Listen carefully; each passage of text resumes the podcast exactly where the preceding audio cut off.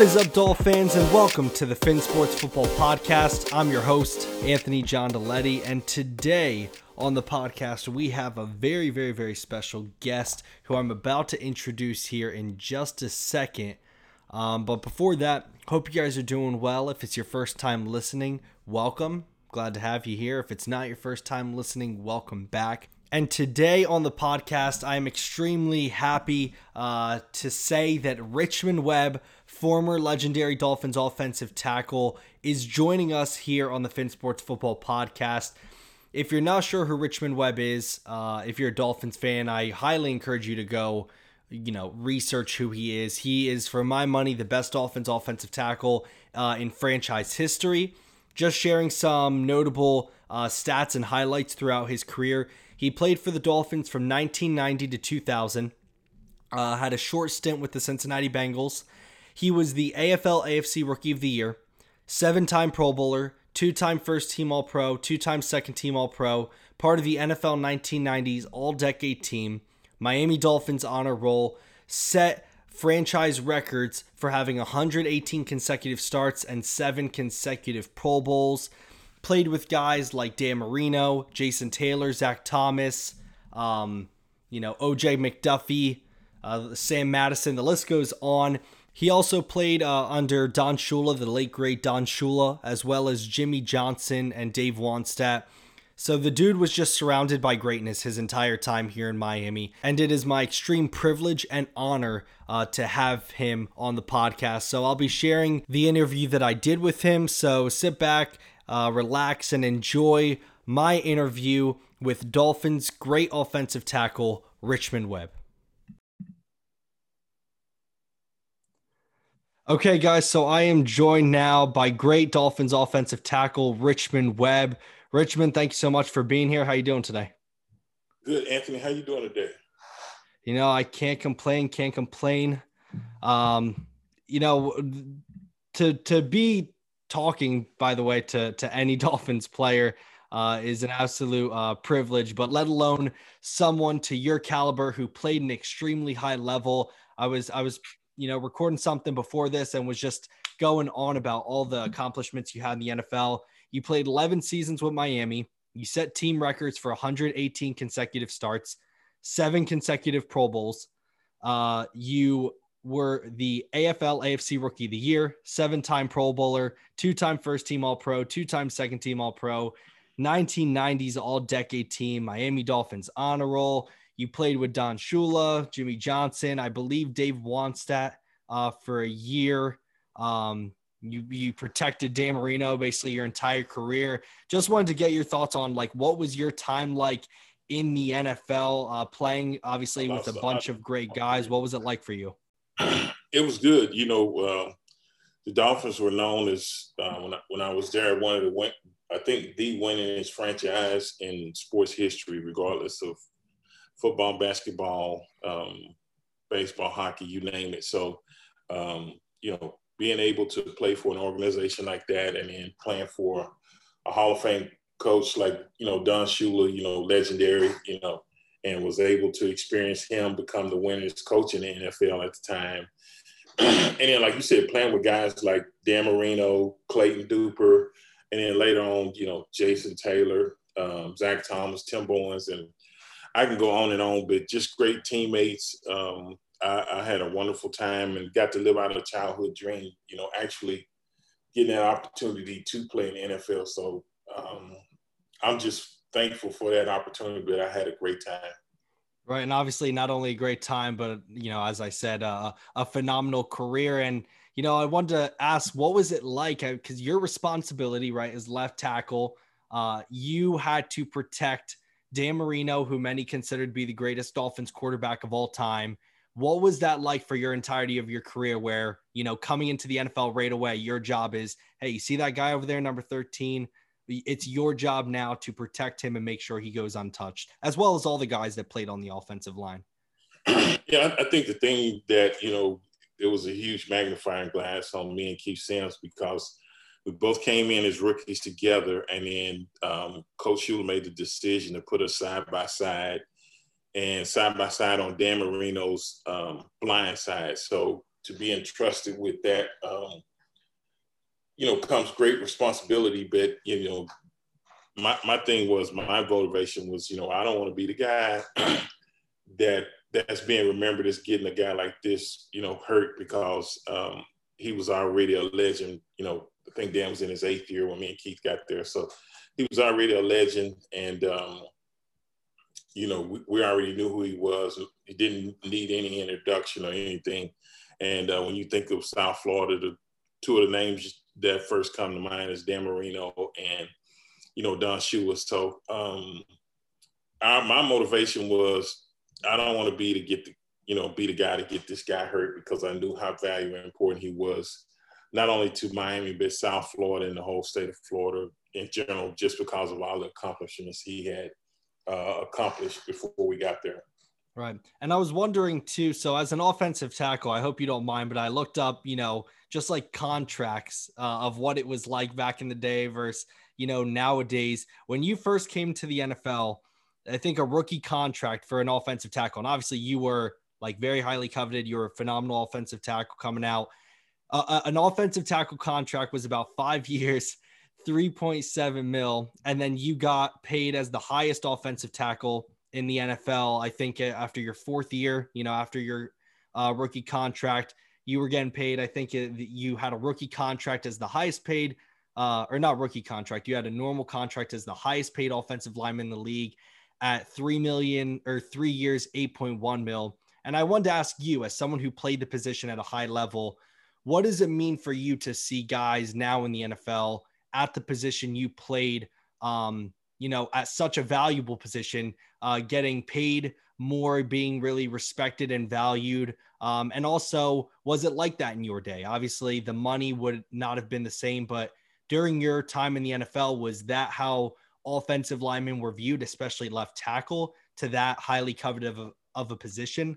And just, you know, what does it mean to you to see guys like that getting money? Yeah, I, I think it started to evolve. Um, you know, when I came in, two of the tackles that I looked up to was uh, Anthony Munoz and uh, Jackie Slater. Jackie played on the right, but um, he was definitely one of the best tackles in the game. But uh, when I came in the league, you know, I think 92 is when free agency first started. So we knew the money was going to get bigger and better. So um, I just look at it that, you know, guys like Anthony Munoz and the guys that came before me helped pave the way to push it to where players could have free agency. And I got to experience the early part of it, but I'm, I'm happy for the guys now that they're actually getting the type of money that um, they're getting now and, and hopefully it continues to increase. But um, I don't have any animosity or whatever. It's just, you know, that's the time I played in and, you know, that, that was you know, you just deal with the hand you dealt. But uh, just truly happy for these guys, and um, it's definitely a, a, lot more importance I think now paid to offensive line versus. Uh, it's really come to the forefront as that's one of the key positions or one of your cornerstone positions in the NFL. So I'm glad to see that happen. Yeah, me me too. And and speaking of offensive line, let's transition now to the current Dolphins offensive line. And obviously you uh, would know way more than me or probably anyone listening to this about what it takes to play offensive uh, lineman, especially tackle in the NFL. So, just wanted to get your thoughts um, on the current offensive line the Dolphins have. Obviously, a lot of young guys, uh, guys returning from last year, Jackson being left tackle, uh, drafted in the first round last year. You got guys like Hunt and Kindley uh, staying, and then two new guys with, you know, Matt Skura uh, being hopefully maybe possibly starting center, and then a guy like Liam Eichenberg that just got drafted this year in the second round. So, what are your thoughts on how the Dolphins have addressed the offensive line uh, and how guys played uh, in their first season? Yeah, I think Coach Coach Grier, I mean Coach Flores and, and Chris Grier, the general manager, they've done a tremendous job. I mean, they broke this this team down and, and started at the core and um, every year they've done a good job adding key free agents and adding uh, what we need or addressing certain needs that we definitely need to fulfill in the draft. So, like you said, uh, last year we had um, Jackson, you know, Kindley, Hunt. Those are some of the guys with. We probably got one of the youngest offensive lines as a group overall. But then to come out this offseason. Um, I think we signed Matt Skura, DJ Fluker, um, and Liam Eichenberg. You know, that was a great addition because we, I think he'll probably end up being the, the right tackle. But um, even with Skura, you got a guy that was drafted, Michael Deiter. I think they're creating competition. So whoever wants to get those starting five positions are really going to have to work hard. It's not like it's going to be just a cakewalk where you just pencil the guy and say, "Well, I'm the starter." So um, they're they're creating competition at each position, and all that's going to do is help guys get better, work harder, and we'll get a better product on the field. So they should have more experience than they had last year. You know, COVID. You know, no off season, no OTAs, no mini camps, no training camp. So those guys were kind of just through in the fire uh, for 2020, but I thought they they did pretty good. But I expect them to really build on that foundation they built last year and continue to improve this year.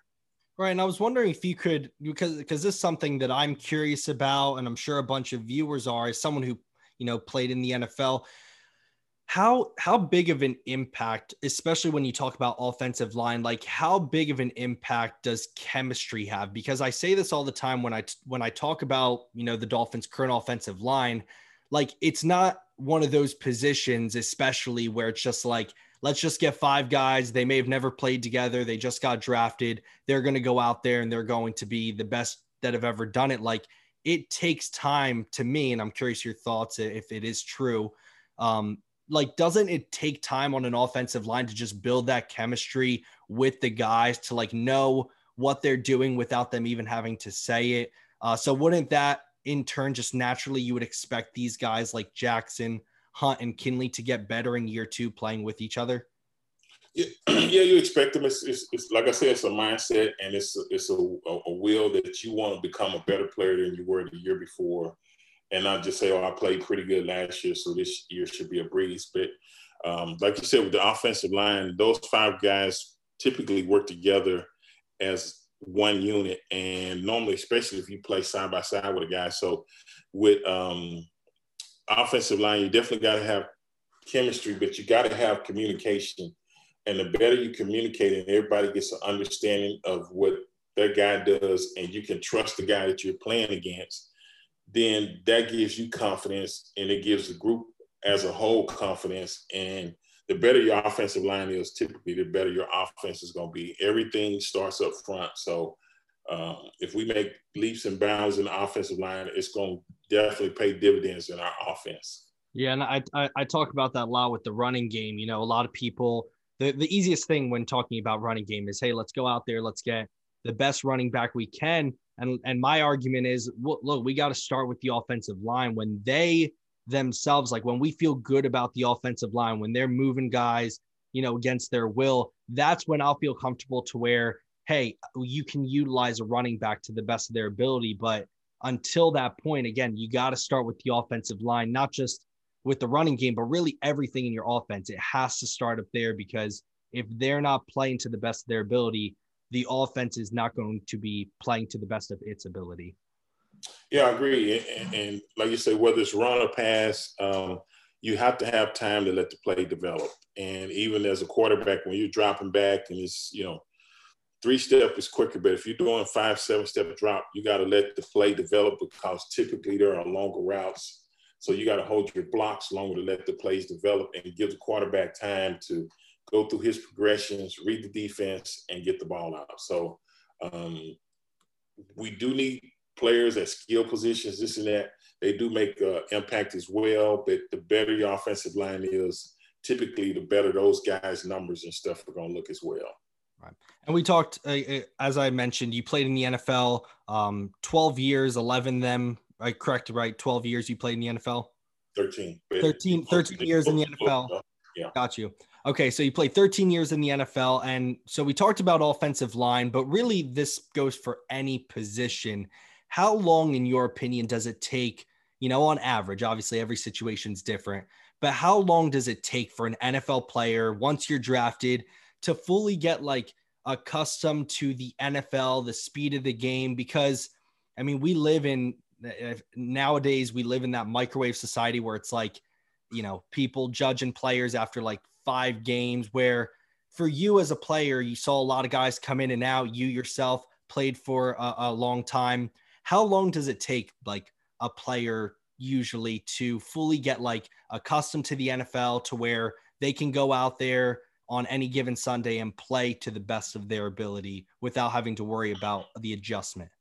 Well, I, I think it's it's a, a, few variables that go into that, and especially as a rookie, uh, one of the key things that I truly believe being a rookie, and I understand it's a business side to it or whatever, but if you can get your um, your rookie class signed early and get them in a training camp, that helps speed up the process because, like you said, you do got to adjust to the speed of the game, this and that. But once you sign it, the quicker you sign the contract, the quicker you can get in, learn the offense or defense or whatever it is. And then, you know, the installation period during training camp is, you know, we would install in the morning, new plays in the evening, the next day. So they continue to add to it. So um, it's long, it's a long grind, it's a hard bit. Once you can learn the offense to where you can just react and you don't have to think about okay, do I go left? Do I go right? Is this a pass? Any type of uncertainty or you're not for sure about what you're doing is going to cause a lack in production or, or hesitation because you're thinking you're not just reacting to what's going on, but when you actually know what you're supposed to do on a certain play, this and that, blah, blah, blah, and you can just go out.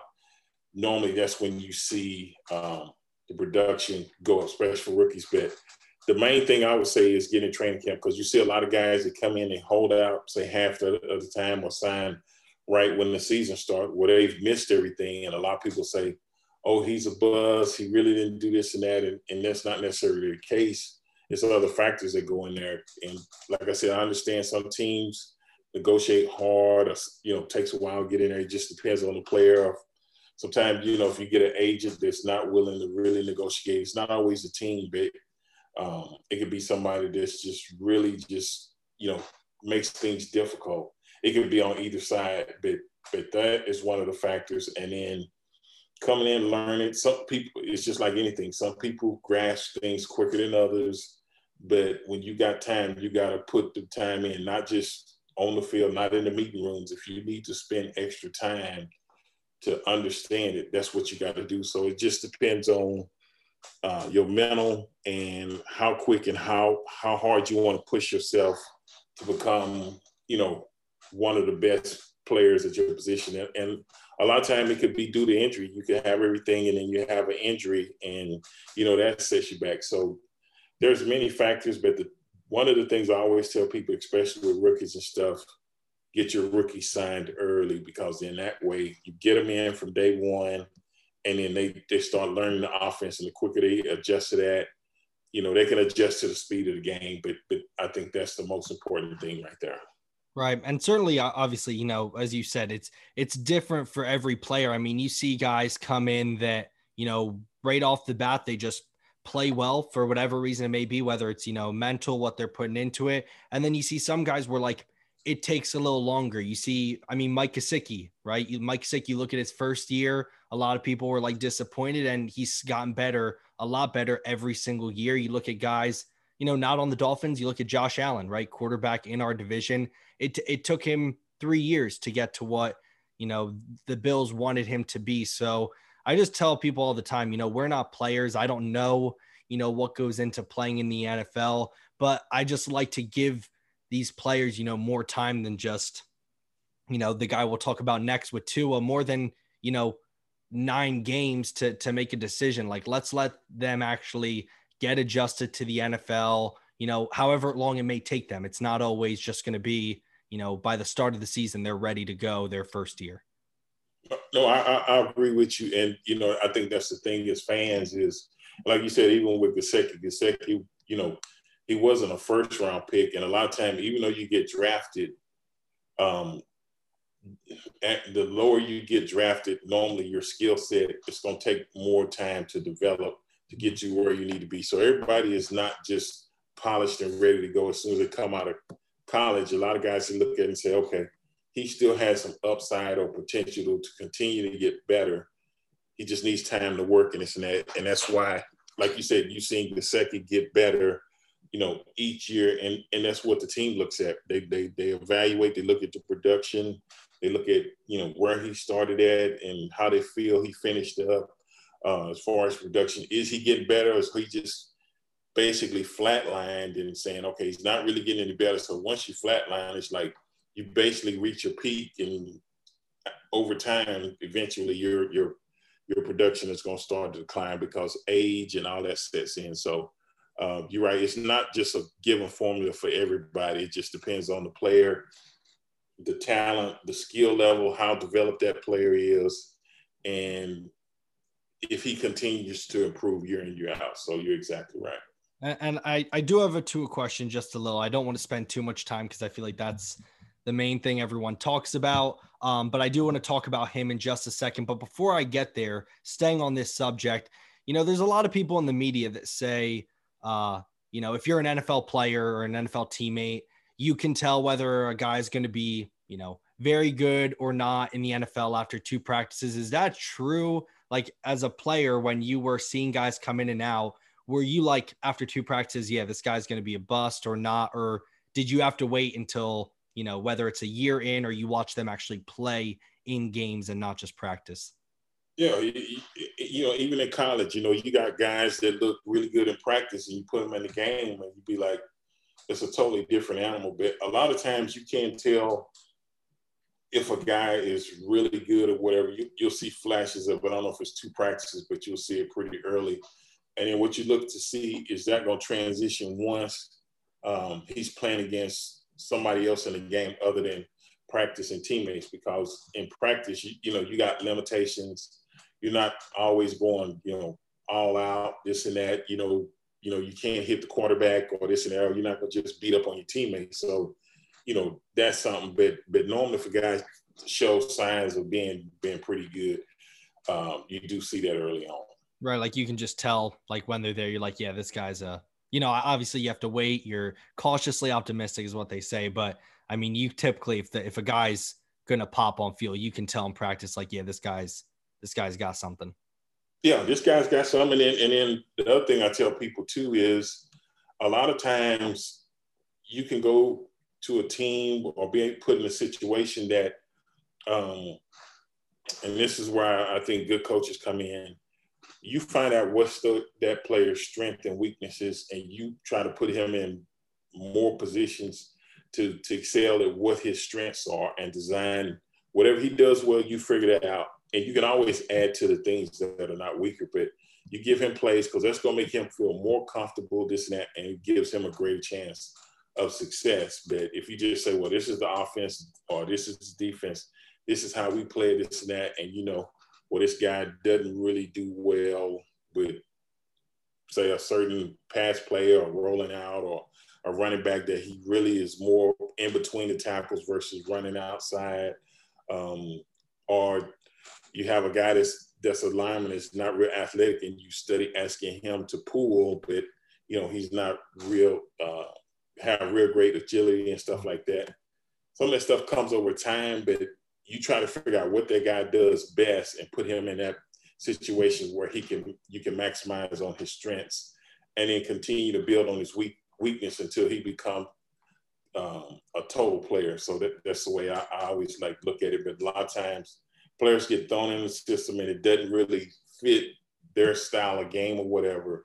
And then they'll say, oh, he's a bust, this and that. And then sometimes you'll see that same player go to another team and then excel, and then and fans will say, well, why he couldn't do that when he was here with us or whatever. But that's that's some of the things. Sometimes that it might not be that team. Sometimes you got to move or get together. And if if a coach understands, okay, well, I know what what I need to do with him to to to make him success. That's the key right there. That's when you know, you know, that's what you want to see.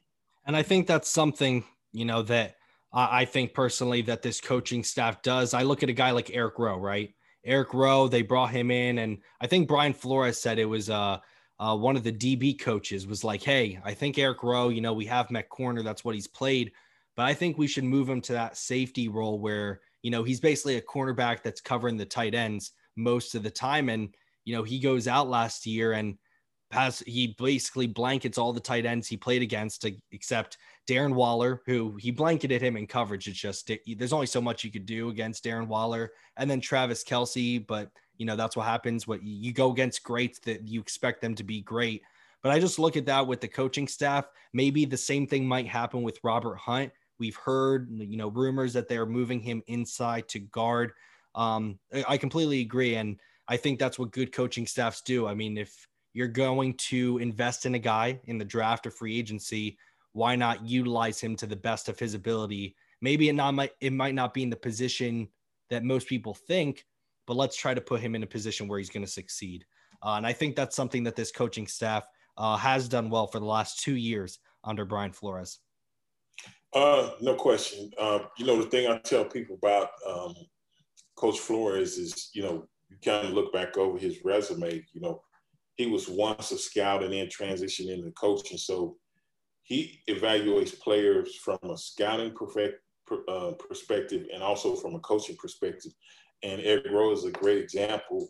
You know, you move him to, to safety and he has that type of success, barring two guys, which are two of the best at that position. But uh, you look over a 16 game season, you win 14 14 games out of 16, that's that's a pretty good um, grade. You missed two two answers on the test. I, will take that all day long. So um, I think that's the thing that people underestimate. And I, I think the other thing is uh, people normally uh, fall in love with certain players uh, in college and this and that. They think they fit. And if the team doesn't necessarily take who they want, they might not say, well, this guy is not as good as and this and that. And you can't possibly watch everyone, but even if they don't take the guy that you want, just support them and just say, hey, let's just see how it works out.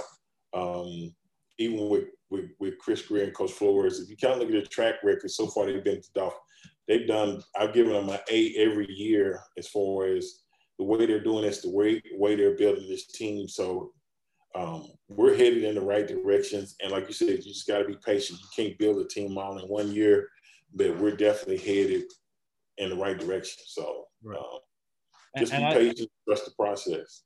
And I, and I don't even think it's possible to break a team down any more than this regime did. I mean, whenever I just think back to what we were doing, you know, two years ago from today, obviously start off the season not in the the way you want to but man, I just think about how many guys that we just got rid of, and we built this, or we, you know, uh, we, Chris Grier and Brian Flores, they they built this team themselves from the ground up the way they wanted to, and you know, when I just look at that, I just I got to give you know hats off to them because that's not an easy thing to do. It takes a lot of balls to to be like, hey, a lot of trust too in yourself and the guys around you to be like, let's build this thing up we trust the coaches we have. We trust ourselves.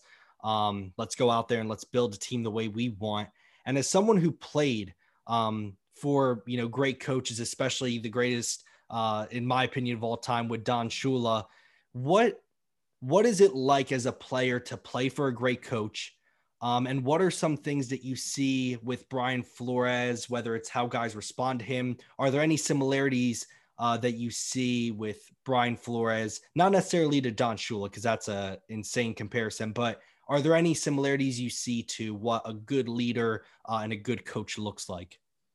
Yeah, I think we found our coach in, in Coach Flores, but you know, Coach Shula was, um, you know, a dis- disciplinarian, um, and he really focused on on on the little things, not doing things to beat yourself. And when I say that, I mean uh, unnecessary penalties, uh, mental errors, which he always stressed, know what you do and on the play, this and that, and it gives you a better chance for success.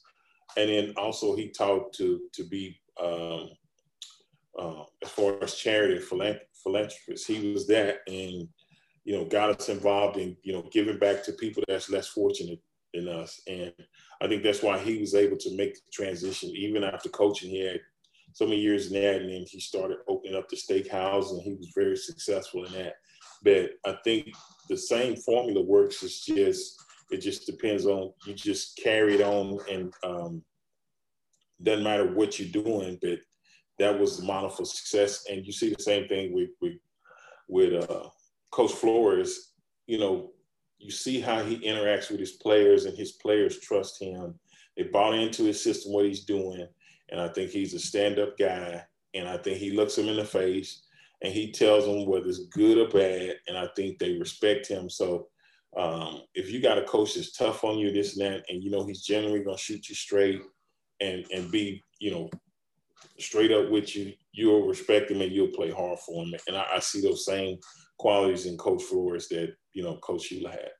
Yeah, yeah, we and we love to see that, and that's something that's it's so apparent when you just watch games. Like you you see, and I'm sure it was like this for Shula, where guys just love playing for him, and it's not that you know he's best friends where he's like the the nicest guy and he's super easy in practice. It's that you know as a player like this guy has my back he genuinely wants me to be good he wants us to be good um and and and it's very apparent like when you watch guys play for him uh that they just they they, they love playing for him. They love you know coming to work. Um and that, and and and you want that no matter what job if you're a football player if you're a lawyer whatever you know whatever job when you come to work and and you know that you know the people above you have your best interests in mind and you like doing what you do, it's it's going to make your results on the field that much better. I agree, um, and and like you said, you, you can tell that guys bought in. You can tell by the way if you listen to majority of the guys that are interviewed, and and everybody has the same thought process. So it's unison throughout from the you know general manager, the owner, all the way down to the, the lowest guy on the totem pole um, on the team and throughout the organization.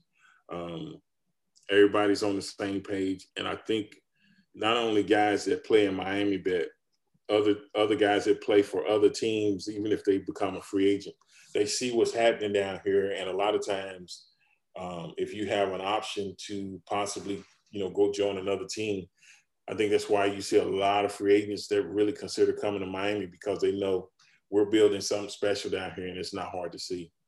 Right. And, and so I, I, as I said, I wanted to talk a little bit about two. I don't want to spend much on because, uh, you know, I wanted to talk a lot about your perspective on the team um, because obviously you have such great insight. You played in the NFL.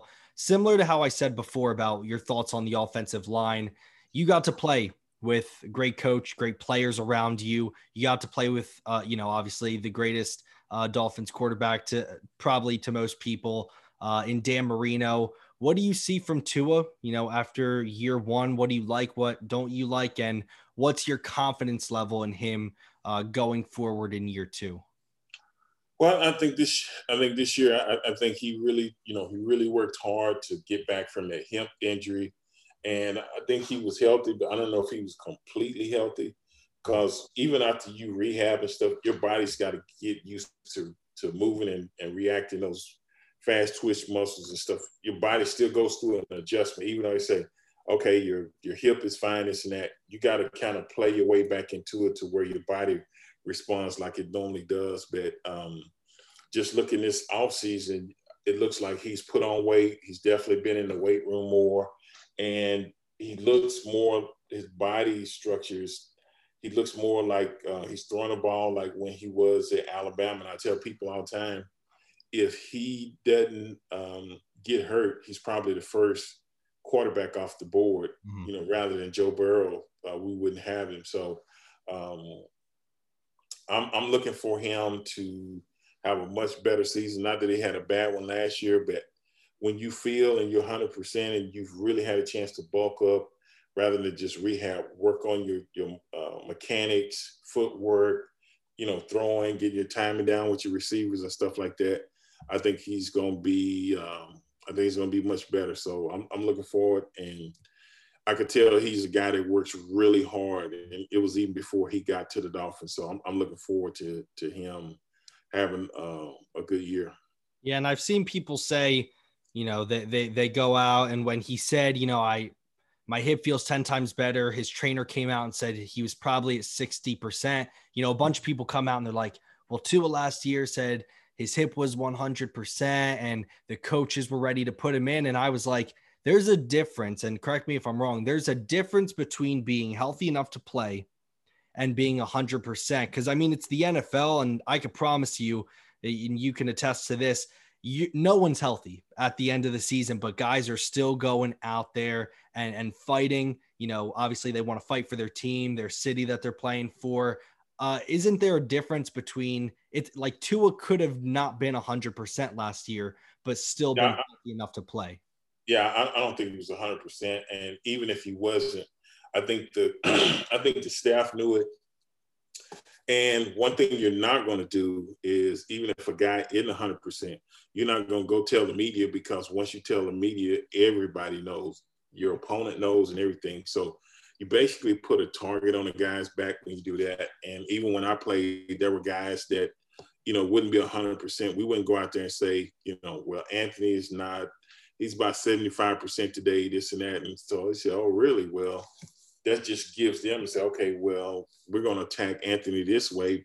Mm-hmm. Right? You you don't you don't give that information up. So uh, I, I, definitely can believe that. But um, you know, people sometimes hang hang their hat on every word you say, but sometimes you got to look beyond it and say, well, you can't come out and say that because if you do, if the media knows and you know, whoever you playing is gonna know. So it's just little common sense thing. That's all it is. Yeah, and I say that too. I'm like when Tua was saying he's hundred percent before the draft, like the the guy's trying to get drafted. What's he supposed to say? You know, yeah, I'm uh it's not there yet. So whoever takes me, you're not gonna get uh me at a hunt like that should be common sense. Obviously, just had an injury, but he's not gonna go out there before the draft, him and his agent, and be like, Yeah, we're not uh we're not doing well, hip's not at hundred percent, just for teams that you know possibly want to draft me. Like you again, you have to apply common sense. Like they're not going to go out there and be a hundred percent honest with us as as fans and in the media.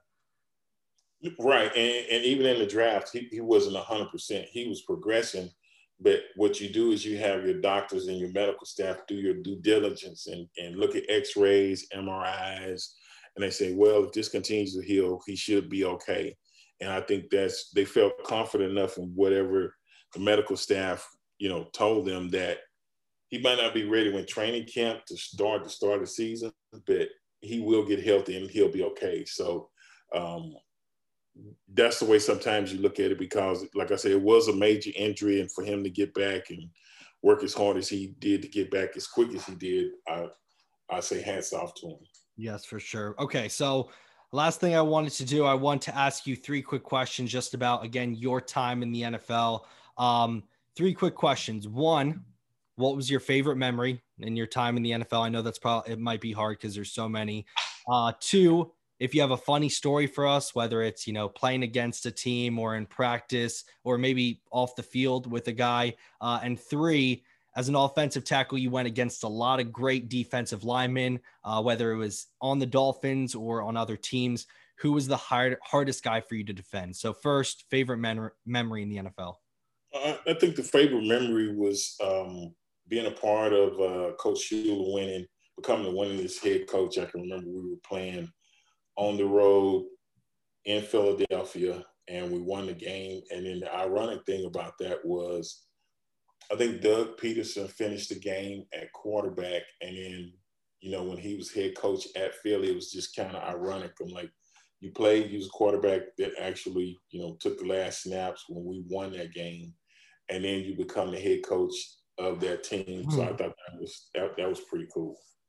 Okay, and uh, do you have a funny story? You know, again, it, doesn't have to be on the field; it, it can be. But do you have like a funny story that you could, you know, tell fans about? Yeah, I, I think the only thing that was kind of funny is just we, me and Keith Sims first got um, to Miami. I think we was going through mini camp, and um, it was after a play or something. We were in the huddle, and um, he comes up to us and he said, "Hey, what's the um, what's the most important thing you got to remember?" So, you know, we looking at each other like, "Is it the playbook?" And he's like, "Nope." It's a snap count. You know, we're going through a list of things. Nope, nope, nope. And so we're sitting there puzzled. And uh, he turns around. He said, "The most important you thing you got to remember is to protect me." So we kind of laughed, but it was a joke, but it wasn't a joke. right, like, hey, bro, we got you. like laugh it off, but like seriously. Yeah, yeah. I think he did that to kind of just loosen the air. You know what I'm saying? Because right. I mean, we knew who we were blocking for, but it was it was pretty funny. But you get you get quiz from somebody like that, and I'm like, man, we got to come up with the right answer. We kept firing off stuff, and we ran out of stuff, and I was like, I just never thought of that, but that that was pretty funny. Does that happen a lot in in like huddles, like where you know, especially if it comes from a quarterback or another player, where even though it's it's a game, like you know, you have guys trying to, you know, not joke around the whole time, but you know, keep it relaxed, not keep everyone so tense. Is that a very common thing to happen in the huddle? Uh, probably more in practice. You know, once we're in the game, you know, Dan's calling the plays. Mm-hmm. If it's a timeout or something like that, maybe you know, a quick little joke, but most of the time it's, it's, it's pretty serious unless it's a guy that's trash talking on the defense or something. Right. You know, you might go back and forth with that guy, but but most of the time in the huddle it's pretty serious. You can kind of get away with every now and practice, but for the most part, not all the time that happens. Or maybe like at the end of the game, like if it's a kneel down or something, you might be like dapping each other up, like, hey, nice game, something like that. But for, for the most part, you know, it makes sense. Once it practice, you know you could get away with it but when it comes game time let's let's put our game faces on and try to win this game. Okay uh, and la- last question um you know you played again at a very very high high level in the NFL offensive tackle so you must have seen a lot of uh, you must have lined up against a lot a lot of good people. Uh, you played you know towards the end of your uh, career. Well it was actually about in the middle you played against Jason Taylor on the Dolphins you know one of the greatest Dolphins defenders in, in our in our franchise history. So whether it was him or other guys, who were some guys that you know gave you the most fits in the NFL, and who was probably if you had to put your money on the hardest guy you ever had to defend, who would it be? That for me, it would be Bruce Smith. Um, playing that guy two, sometimes three times a year. Hmm. Um, by far, he was the toughest guy I had to play against. But in playing against him, that made me better because I knew it was going to be, you know, just 60 minutes of, you know, all out, you know, you was going to feel it after the game, this and that. But he was just that type of player that played the run just as well as he did the pass. Uh, very smart player and was just relentless. It was going to continue to to come. Uh, he was going all the way to the whistle. I mean, he was going to maximize. So for me, that was Bruce Smith. Awesome, man. Well, that's about it for the podcast. You know, I really appreciate you coming on as well as all the listeners. Uh, we really appreciate you coming on um, and everything you do in Dolphins community. You're very uh, active and engaged. And, you know, to get that uh, community with someone like you who, you know, played at such a high level in the NFL for the team that we love, the Miami Dolphins, really appreciate that, man. And uh, appreciate you coming on and spending your time here. Okay. Thanks for having me on the show. And I'll talk to you later. Thanks, man. So there you have it, guys. There's my interview with Dolphins offensive tackle, former offensive tackle Richmond Webb. Uh, man, what a pleasure to be able to talk to him, uh, and and uh, you know for him to to give us his time here on the Fin Sports Football Podcast meant a lot, and just you know again a lot of stuff that he talked about. You know whether it was him talking about how you know you got to give these players time to adjust, his faith in the offensive line and Tua and the coaching staff. You know, I, I just I say it on the podcast and and maybe it's nice to hear from a guy who played in the NFL. Like just give just give people patience, you know, whether it's Tua, the offensive line, like give people patience, uh, give people time to progress in the NFL. Not everyone is Richmond Webb, who, you know, is just a baller from day one. That doesn't always happen. So uh, you know, obviously it was it was great to have him here on the Fin Sports Football Podcast, and it wouldn't be uh, a Dolphins podcast. I mean, right now I am wearing my throwback hat. I'm wearing my throwback Dan Marino jersey. So wouldn't be a Dolphins podcast where I have a guy who played under Coach Shula. It wouldn't be right if it if if I did not finish the podcast and send you guys off today with the Miami Dolphins fight song. So, thanks for listening. Hope you enjoyed my interview with Richmond Webb. I'll see you guys next time here on the Fin Sports Football Podcast. Fins up. Miami has the Dolphins, the greatest football team. We take the ball from goal to goal like no one's ever seen. We're in the air, we're on the ground, we're always in control. And when you say Miami, you're talking Super Bowl, cause we're the Miami Dolphins.